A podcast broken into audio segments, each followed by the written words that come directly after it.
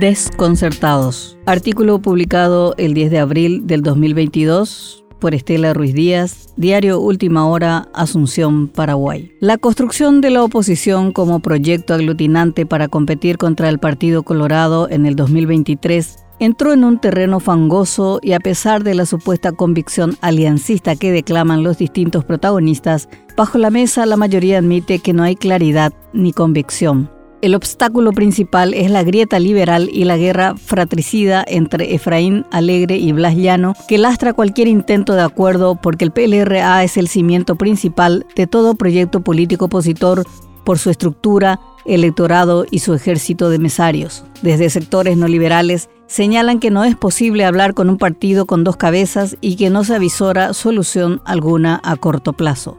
Si bien hay un consenso sobre la unidad para combatir a la ANR, que se fortaleció en las últimas elecciones municipales, la fórmula de elección de la chapa presidencial es la discusión principal. La concertación, dice la mayoría, solo beneficia a Efraín y al sector de partidos minoritarios que lo apoyan. No están de acuerdo por varias razones, el Frente Guazú, Katia González y otros que no integran la mesa de partidos.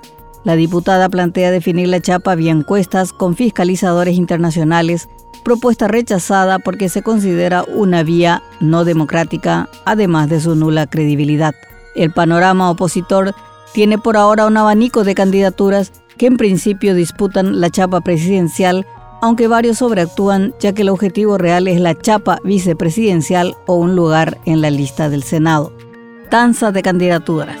En el PLRA que buscan encabezar la chapa, Efraín Alegre por ahora tiene mayores chances en las bases. Le disputan el gobernador de Cordillera, el llanista Hugo Fleitas y el ex intendente de Asunción, Martín Burr. Estos dos últimos son piezas de un tablero que se juega más allá del partido.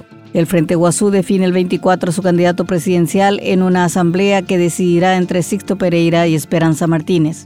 Desde la gradería observan la exministra Soledad Núñez y la diputada Katia González, quienes exigen sus espacios declarando popularidad en segmentos esquivos a los dirigentes tradicionales. Se menciona con insistencia que Alegre formaría dupla con Soledad porque con ella conquistaría los esquivos votos de la derecha y los jóvenes. Sus asesores le habrían recomendado inclinarse por la ex ministra de Cartes antes que pactar electoralmente con el Frente Guazú. El factor Euclides. La precandidatura de Euclides Acevedo agitó la semana.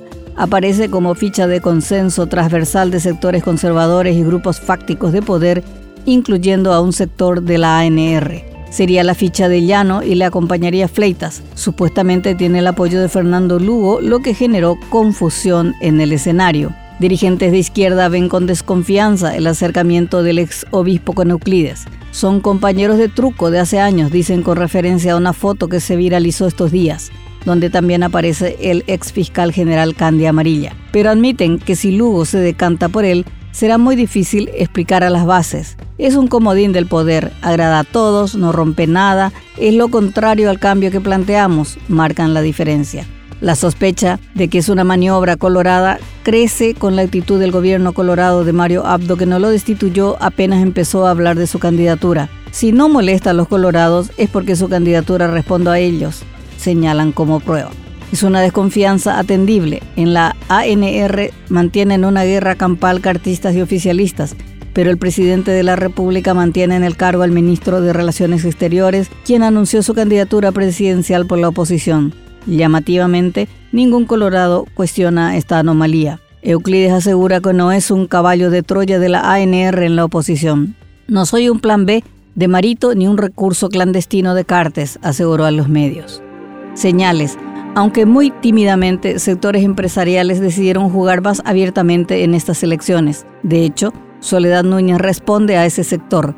La burguesía empresarial también ve con buenos ojos a Euclides, quien además se ufana del apoyo de militares y policías. Algunos sectores económicos consideran que con la ANR ya no es posible un país medianamente viable. Más allá de quien ejerza el poder, la corrupción y la narcopolítica se consolidan de manera escandalosa. Otro factor es el miedo al copamiento total de Horacio Cartes con su eventual retorno.